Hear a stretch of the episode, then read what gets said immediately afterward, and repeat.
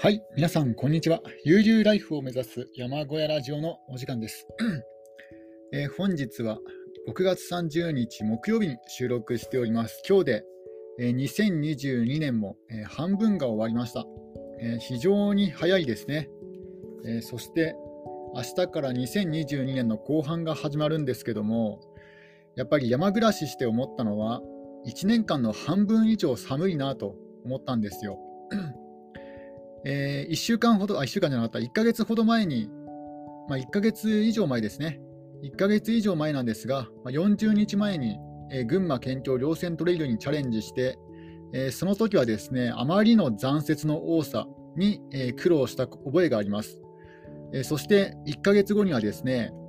えー、美しが原高原ロングトレイルに、えチャレンジして、え2000メートル方で、え2000メートルの高さでえー、宿泊をしたんですけども、テント泊をしたんですが、えー、そのその時は、えー、寒さに震えて、あまり眠れな眠れませんでした。え1ヶ月前の話が、えこれです。1ヶ月前はもう確実に冬でした、山の方は。ところがですね、それから1ヶ月経ってみてようや、ようやくというかね、急に夏がやってきました。もう冬から急にですね、春を飛んで、え夏がやってきたという感じですね。で、6月の下旬になって、えー、あまりのあまりにも暑い、えー、夏日が続いてるんですけども、ただですね、この夏の暑さというのは、まあ、6月下旬、で7月下旬、8月下旬、9月下旬、でもう10月に入れば寒くなりますので、4ヶ月しかないんですよね。山の夏はせいぜい4ヶ月しかないんですよ。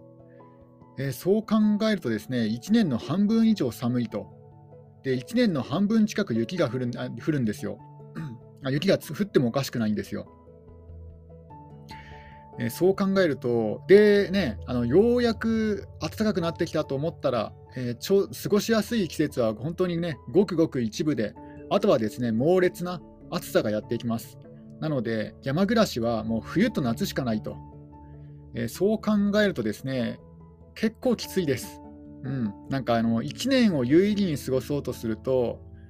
なかなかね、もう極端な寒さと極端な暑さを、ね、味わうことになりますので、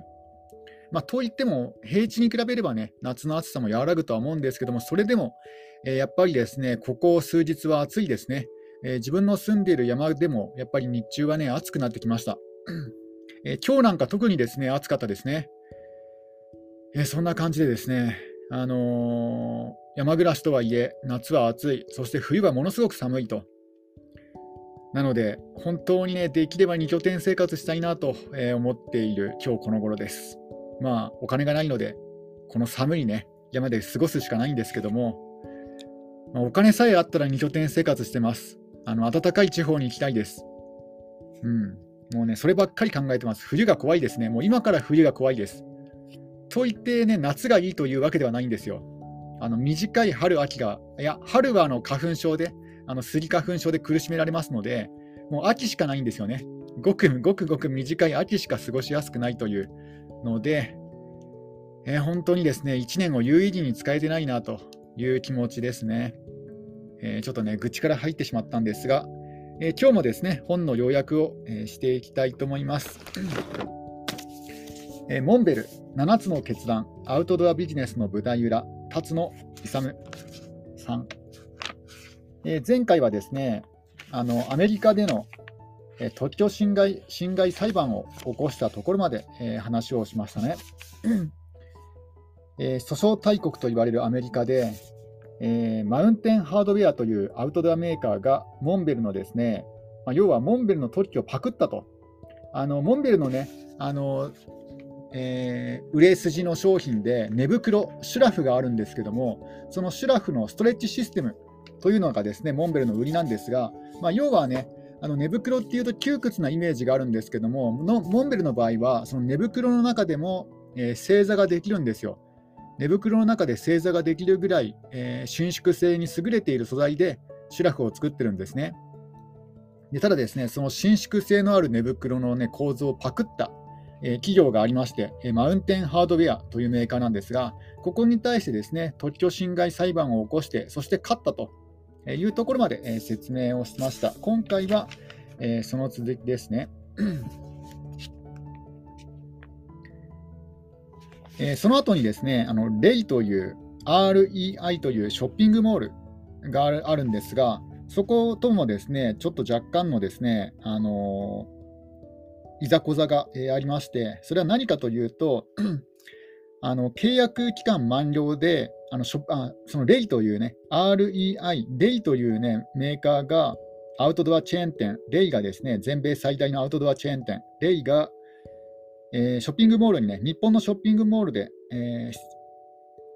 えー、店をですね構えていたんですが、そこをですね契約期間満了以前に退店すると、で後にですね入ってくるモンベルが、そのねあのペナルティを肩代わりしてあげたんですね。で、その代わりに、えモンベルの商品をアメリカで、アメリカのね、そのレイのチェーン店で取り扱ってもくださいというね、そういう口約束をしたんですが、えその約束は保護されてしまいましたと、えそういうことになりました。そしてね、あの取引を解消することになったと。えー、レイの流通ネットワークを手放すことは、アメリカにおける卸ビジネスの大半を諦めることを意味していた。しかし、我々はそれを前提としたアメリカ市場への参入を決意しなければならない段階に来ていた。およそ15年、製造卸という B2B、まあ、あのビジネス2ビジネスという、ね、あの企業間商取引のことを言うんですが、まあ、企業対企業ですね。企業と企業のやり取り、取引で。こういうですね、B2B の伝統的な手法でアメリカ市場にチャレンジし続けたが、思うような結果は出せなかった。規模は小さくても自分たちの力だ力だけでやっていこう。自分たちの手で現地法人を立ち上げ、この国でも直営店を通じて消費者に直接販売する。B2C。この B2C というのはビジネストゥカスタマーの略なんですが、まあ、企業と消費者間の商取引ですね、まあ、直接、えー、消費者と取引をすると、あの間に企業を、ね、介さず、で、この B2C の手法でアメリカ市場に再挑戦することにしたと。あとは広大なアメリカのどこに第一歩を踏み出すかだ。市場規模を考えれば、ニューヨークやサンフランシスコなどの大都会が考えられる。しかし、私が第1号店に選んだのは、アウトドアブランド、モンベルのイメージにふさわしいコロラドのコロラド州のボルダーだった。えー、コロラド州のボルダーという場所があるんですね。ちょっと検索してみましょうか。コロコロラドコロラド州、ボルダー。コロラド州、ボルダー。ボルダー、ボルダー。アメリカ合衆国、コロラド州、ボルダー。えー、人口、えー、10, 10万7353人。えー、陸上選手などがコーチトレーニングを行うことで知られている。標高高いんですね。めちゃくちゃ高いですね、標高が。1621メートルすごい高いですね。こんな高いところがあるんですね。日本であな日本ではないですよね。さすがに1600メートルのところにね、えー、そんな標高そんな、そんな場所にね、町があるっていうのはないんじゃないかなと思います。あの一応、県庁所在地で一番高いのが長野県で、確か7700メートルでしたからね、そこが。えー、標高1655メートル。あちなみにあの美しが原高原の一番高いところが2000メートルぐらいですので、だから本当にですね日本の、ね、そこそこ高い山の標高ぐらいありますよ。えー、ここに、えー、モンベルの第1号店をですね、アメリカ第1号店を建てたということなんですね。えー、この町はロッキー山脈の麓に位置し、豊かな自然に囲まれ、アウトドアのメッカでもある。2002年6月、えー、今から20年前ですねあ2002、2002年6月だから、今からちょうどですね、きっかり、えー、20年前になります。アメリカ法人、モンベルアメリカと、モンベルアメリカインインクを設立。同年11月には、ボルダーの目抜き通りの一角に、モンベルボールダーストアをオープンさせた。さらに時を経て2013年にはようやく第2号店をアメリカ北西部の自然豊かなオレゴン州ポートランドにオープンした。ポートランドは自分も聞いたことありますね。なんかあの その町の人々が町の人々の手でですね、あのものづくりが盛んな町ってことは聞きましたね。なんかビールをですね、クラフトビールを販売して、でその売り上げは全部ですね、あの募金というね、そういうことをしているとかですね、そういうのを読んだことがあります。ポートランドは結構ですね、あのあそこもそうだったと思います。あのえコロンビア。コロンビアも確かポートランドでなんかやってたような気がしますね。え、発音がちょっとね、わかんないんですが、ポートランドかポートランドなのかわかんないんですけども、えー、ポートランドは結構なんか、あの、写真集で見た感じではすごいね、美しい街でしたね。うん。まあ、そういうですね、ものづくりとか、あとは自分でね、こう DIY するとか、あとはこう自分で直すとかね、そういうのがなんかね、あのそういう、なんていうんだろう、職人、職人の人が多いっていうの話は聞きましたね。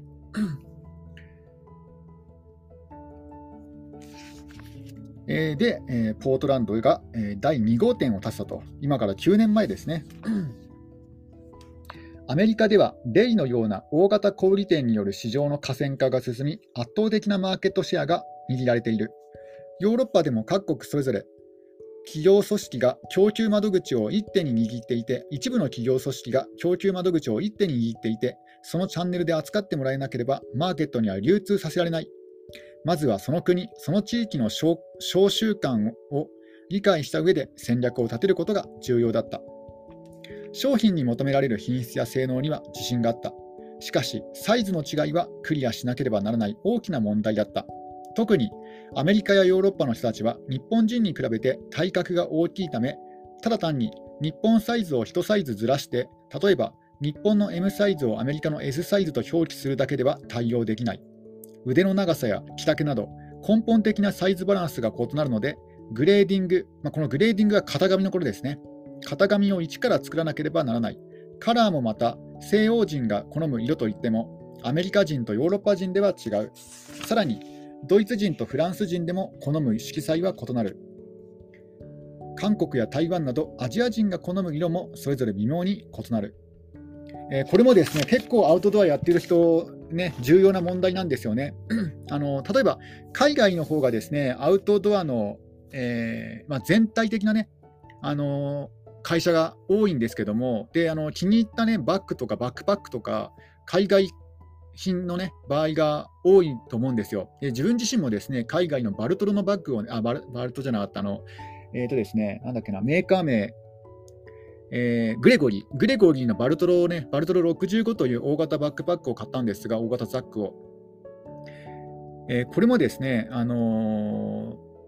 そのメーカーの一番小さいサイズを、えー、購入しました。あそのあのバルトロ65はね男、男、男性向けのバックパックなんですよ。その男性向けのバックパックの中の一番小さいサイズですね。なので、まあ、結果的にはそれがね、ちょうどね、ぴったりだったんですが、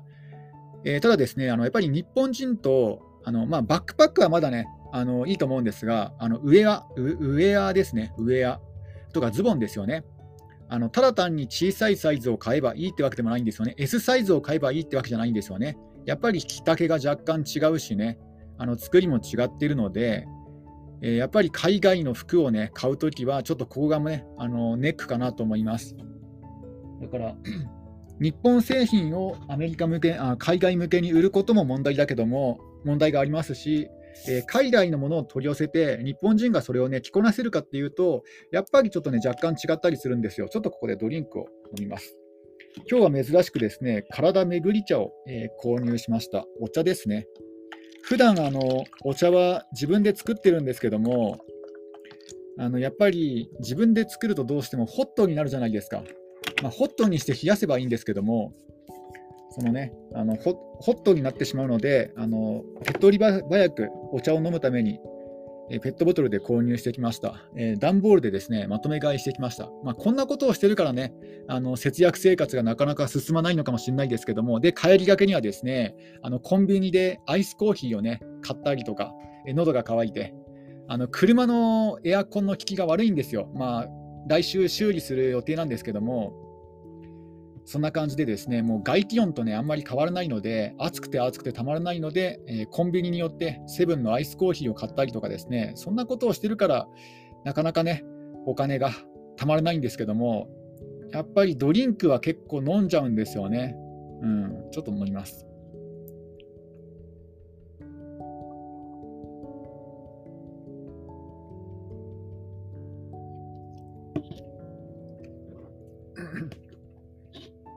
結構、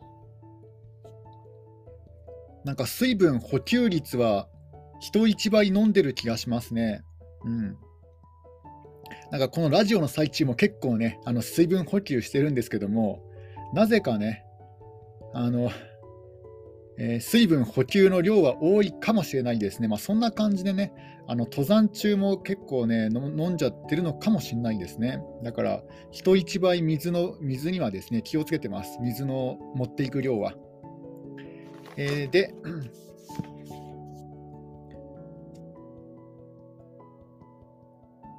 えまたですね、まあ、色も違うと、日本人が好む色と海外の、ね、人が色、えー、好む色も違うと、え、日本はどちらかというとあの薄い色、まあ、日本の空のようにですね白っぽい、白みがかった色が人気ですよね。あのー、なんて言うんでしょう、パステルカラー。なんか日本人パステルカラー好きだなと思ってたんですよ。だから、あのなんだっけな、有名な画家で、絵師でいるんですけど、名前が出てこないですけど、まあ、結構パステルカラーの絵師とか日本でも人気なんですよね。逆に言うとこうビビビッドな色、あのあでやかな色とか、まあ、ゴッホは日本でも人気ですけども、なんかね、派手なカラーとかは、例えば車の色もですね、日本はやっぱり白が圧倒的に多いですよね。そんな感じで、なんか日本で人気な色はちょっと落ち着いた色が人気かなと思いますね。自分はあのアウトドアに関しては、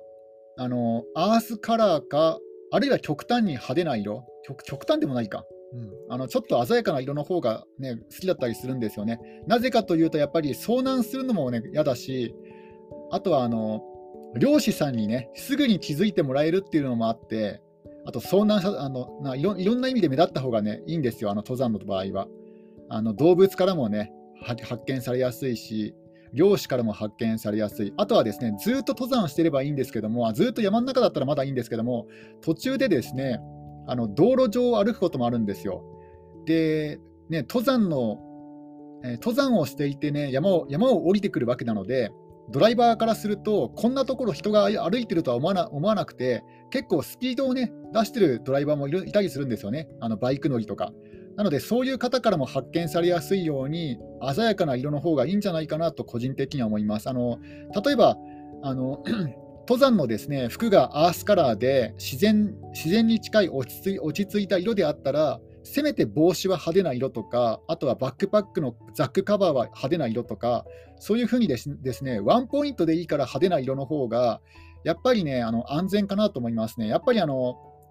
そう安全第一かなと思います、登山に関しては。うん えー、で、さらに欧米のアウトドアマーケットでは各国のナショナリズムが強いことを経験的に感じていた。つまりアメリカではメイドイン USA の商品を、イギリスではメイドイン UK の商品を支持する傾向があるように感じるのだが、これは私の思い込みだろうか？まあ、要は自国品の自国製の、ね、商品が好きだということなんですね。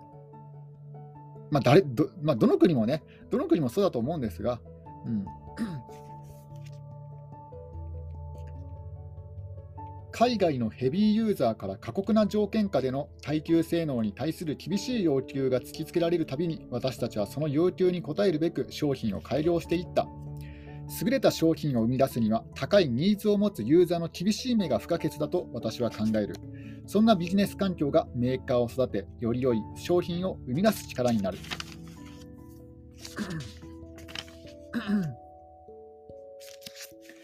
スーパーマーケットのショッピングバッグ作り、まあ、これはですねもうあの過去のラジオ配信で、えー、言いましたけども、モンベルはですねもともとショッピングバッグから、ね、入ったんですよね、グッズが。いきなりアウトドアのグッズを作ったわけではなくて、一番最初はえショッピングバッグでした。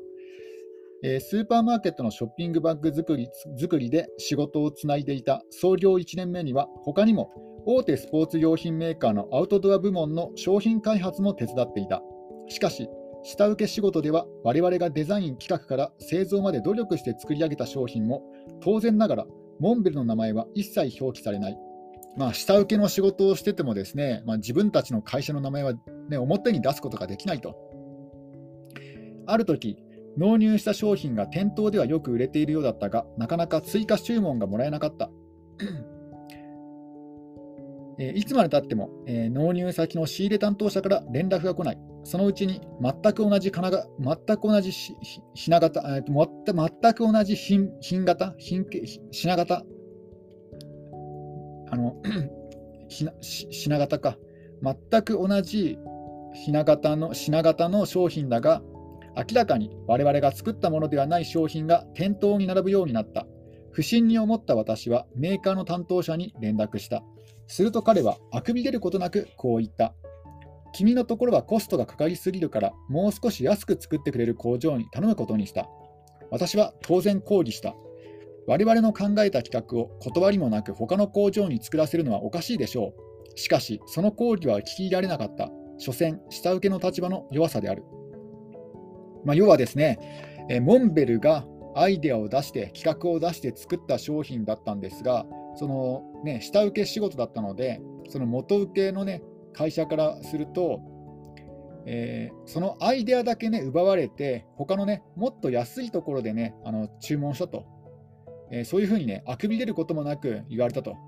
で、それに抗議したんだけども、それは聞き入れてくれなかった。まあ、これがね、下請け会社の立場の弱さですよね。終わった過去を悔やむのではなく、未来を見据えて一歩ずつ足元を見て歩き続けることだ。と私は気を取り直した。と同時に心に誓ったのは、金輪際下請け仕事はしないということだった。下請け仕事をしている限り、何事においても自分たちには決定権がない。どれほど素晴らしい商品を開発しても、消費者に我々の存在を知ってもらうこともできない。確かに、下請け仕事は金銭的なリスクもなく、目先の売り上げを作ることはできるが、将来の保証など全くない。今日の1000万円の売り上げよりも、明日につながる100万円の仕事を作ろう。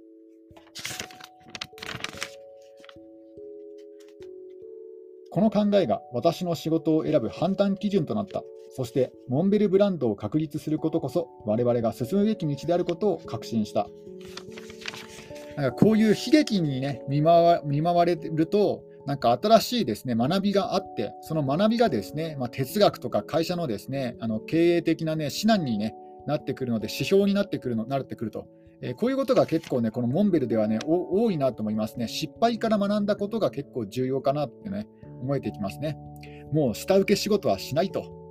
ね。えー、今日のね、稼ぎ、1000万円の売り上げよりも、明日につながる100万円の仕事を作ろうと。まあ、これね、いろんなことでも言えるんじゃないかなと思います。だから 例えばね、えー、なんだろう、何かね、うまい例えが、えー、なかなか出てこないですけども、まあ、一時的には儲かる仕事があるとして、だけど、それには将来性がないと。もうね、半年とか1年で終わっちゃうかもしれないよっていうね、えー、仕事だと。ところがもう一方は、えー、今現在は全く稼げないと。全く稼げないけど可能性はあると。ね、どんどんどんどんそれを積み上げていけば、何かね、きっとどっかで、ね、化ける可能性はあると。じゃあ、どっちをやるかっていうと、ね、今、今の売り上げを取るか、それとも今後の可能性を取るかで、じゃあ可能性を取ろうというのが、まあ、モンベルのね、基本的な指標になったということです。ちょっとここでドリンクを飲みます。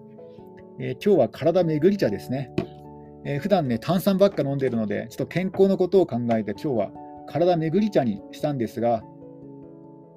うん、ちょっとね、飲みます。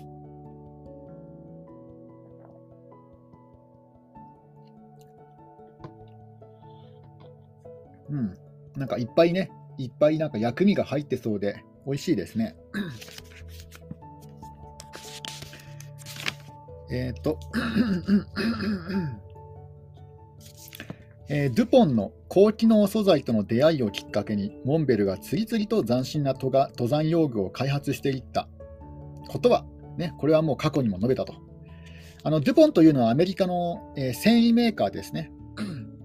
え、それら最先端の機能素材や細部に込められた私たちのこだわりは結果としてモンベルというブランドの価値を位置づけるキーワードとなった。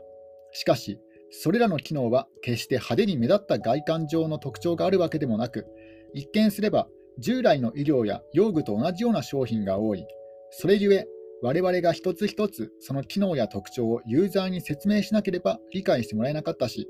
ただ店頭に並べているだけでは商品を手に取ってもらうことができなかった。まあね、あのモンベルの商品、この当時のモンベルの商品ね、あの品質はね、高かったんですが、それはね、実際使ってみてもらわないと分からないようなものばっかりだったと。まあ、要はね、地味な、ね、地味な感じだったと。あのー、なんだ、ね、目立つわけでもなく、派手なわけでもないので、ね、本当にいいものは作ってるんだけども、それがね、浸透しない限り売れないということです。しかしメーカーである我々が直接ユーザーに接触することは当時の流通形態の中では不可能だった。まあね、今と違ってインターネットとかがあるわけじゃないですからね。今のようにインターネットがなかった時代、自分たちが伝えたい伝えたい情報やメッセージをユーザーに伝える方法として考え出したのが商品カタログ誌だった。まあ、カタログですね。これは今現在もモンベルやってますね。えー、1980年、最初の商品カタログを発刊した。当時、少なくとも私の知る限りにおいて、日本の登山用具メーカーで冊子になった本格的なカタログを作っているメーカーは皆無に等しかった。つまり、モンベルの商品カタログは日本の登山用具カタログの先駆的存在だったと自負している。えー、今はですね結構やってるところ多いですよね、アウトドアメーカーでカタログをね、あのー、冊子を作ってるところ。えー、モンベル以外でもですね、えーと、コロンビアとかもやってますよね。あのコロンビアの商品も好きなので、あの、ね、コロンビアのカタログとかもちょっとね、パラパラ見たりとかしたこともありましたね。えー、デュポンのダクロンやハイパロンなどを採用した寝袋や医療品は、このデュポンのダクロンとかはあれですあの医療の繊維の名前ですね、えー、最新の繊維、当時最新の繊維の名前ですね。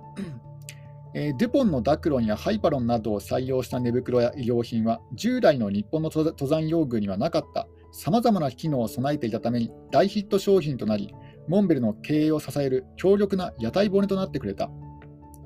当時ありがたいことにデュポンはモンベルに対して素材の独占使用権を認めてくれていたがその権利は未来永劫保証されていたわけではなかった。登山用具という非常に狭いジャンルでわずかな金額にとどまるビジネスだったから認められていたが、ビジネス規模が大きくなっていろんな企業から素材を使いたいとの要望が出てくれば、デュポンもビジネス拡大の可能性を考えるだろう。将来、デュポンの素材を独占し続けることはできなくなるかもしれない。私の頭には常にそんな心配があった。そうなる前に独自の魅力ある素材を開発して、モンベルの優位性を確立しなければならない。まあね、この当時はですね、あの素材自体はアメリカの企業に頼っていたと。だが、このままじゃね、あのいつかこのね、あの独占契約が、ね、あの切れ切れてしまったら、えー、他のね、メーカーも同じような似たような商品を作ってしまいますので、じゃあその前に、ね、自分たちで新しい素材を開発しようということです。新素材の開発ということを考えたとき、モンベルの本社が大阪にあったことは大きかった。大阪は歴史的にも日本を代表する繊維ビジネスの中心地で、東レやユニチカ、旭化成など世界最先端の開発力を誇る合成繊維メーカーが集積している。新素材を開発するする上で、これら大手合成合成合成メーカーの協力が得られたことは幸いだった。私自身も長靴を履いて工場で新素材の試作に立ち会うこともあった。技術者と一緒に織物にコーティングする樹脂の厚さを何度も試作したり、剥離強度をテストするなど試行錯誤を繰り返した。そんな独自素材の開発作業は楽しかった。えー、そんな感じでですね、さまざまな、えー、試行錯誤の中で、えー、いろいろですね、えー、新素材が、え、誕生するんですが、えー、それがジオラインアンダーウェアであり、ウィックロン T シャツである。これらの新素材が開発されるにつれて、ドゥポン1社に頼っていた商品構成から徐々にモンベルの独自性、モンベルブランドが明確に際立つようになっていった。ドゥポンのダクロンドゥポンのダクロンやハイパロンは創業初期のモンベルにとって極めて重要な素材だった。それゆえにそのその存在に依存しすぎるリスクを考えて自社ブランドの素材を自分たちの力で育てていく必要性を認識することができた。モンベルが開発した素材は未来永劫私たちの財産として手元に戻る。独自素材の開発はモンベルのものづくりの大きな転換点となった。というねことですね。まあ要は えーね、どこか一社に頼ってるとそのね、あの下請けにしろ、何かね、あの協力会社にしろ、どこか一社に頼っていると、まあ、最終的にはですね、あのそれがね、立ち消えになった場合、リスクがあると。だから自分たちで新しい、ね、素材も素材を作っていくということでした。終わり。